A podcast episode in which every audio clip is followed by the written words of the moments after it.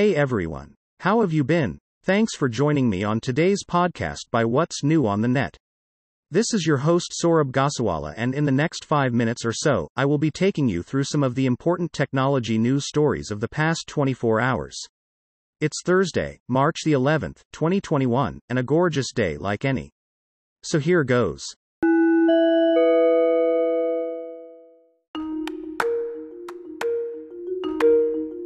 The first story is about how internet connectivity is still so sketchy in many parts of the world, because of which many companies, especially social media companies, are forced to launch light versions of their products or services.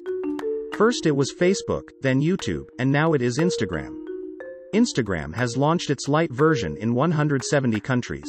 This new app for Android is designed to provide people living in rural and remote communities with a high-quality Instagram experience using minimal data.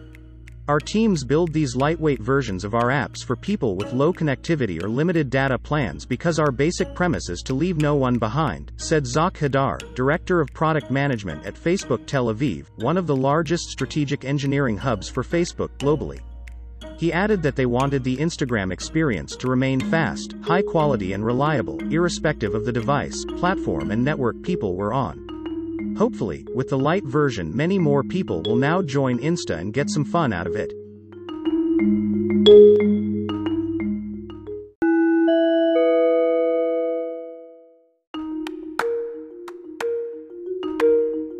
Sometimes so focused are we on startups from Silicon Valley that we tend to forget about startups from other parts of the world. An official report coming out of South Korea has said that the combined valuation of startups in that country has topped one hundred seventy trillion won, or about U S one hundred fifty billion dollars. The report by the Ministry of S M Es and Startups said in the last six years, the number of domestic startups with an enterprise value of over one hundred billion won had increased by more than sixfold, from fifty-one companies in twenty fifteen to three hundred twenty companies in twenty twenty. That is huge, and indeed some progress made by the South Koreans.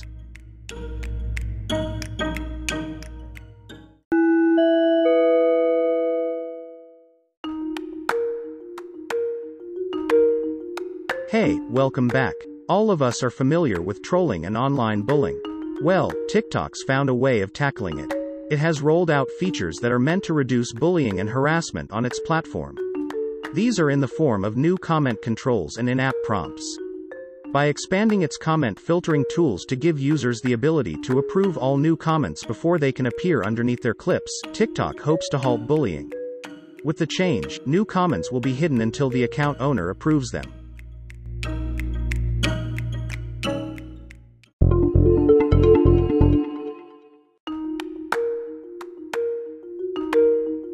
Okay, so I am now in the startups segment of this podcast. Today's startup runs on artificial intelligence and can be of great help to developers. Called Rollbar, this tool monitors for errors at the front end, back end and in mobile apps.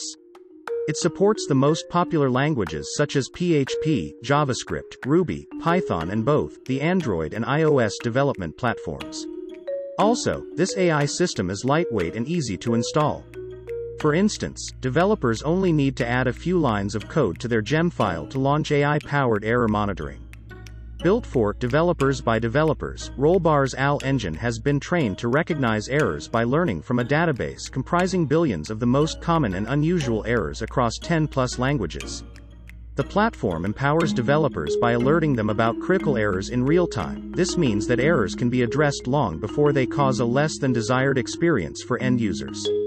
So basically, Rollbar's A I error tracking engine solves a key pain point for developers. A note of caution: listeners must undertake their own due diligence before purchasing or downloading any startup, app or service mentioned in this podcast or on the What's New on the net dot com website.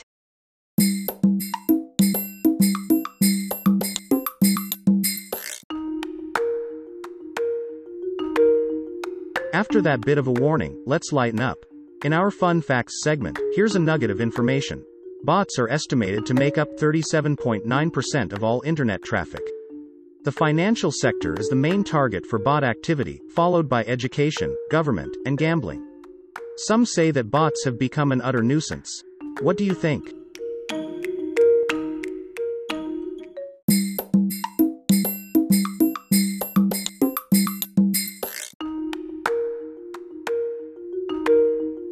Well, that's it. I am at the end of the line for today. Do write in to me with your comments at what's new on the net dot com at gmail dot com. This is your host Saurabh Goswala signing off for now. Adieu.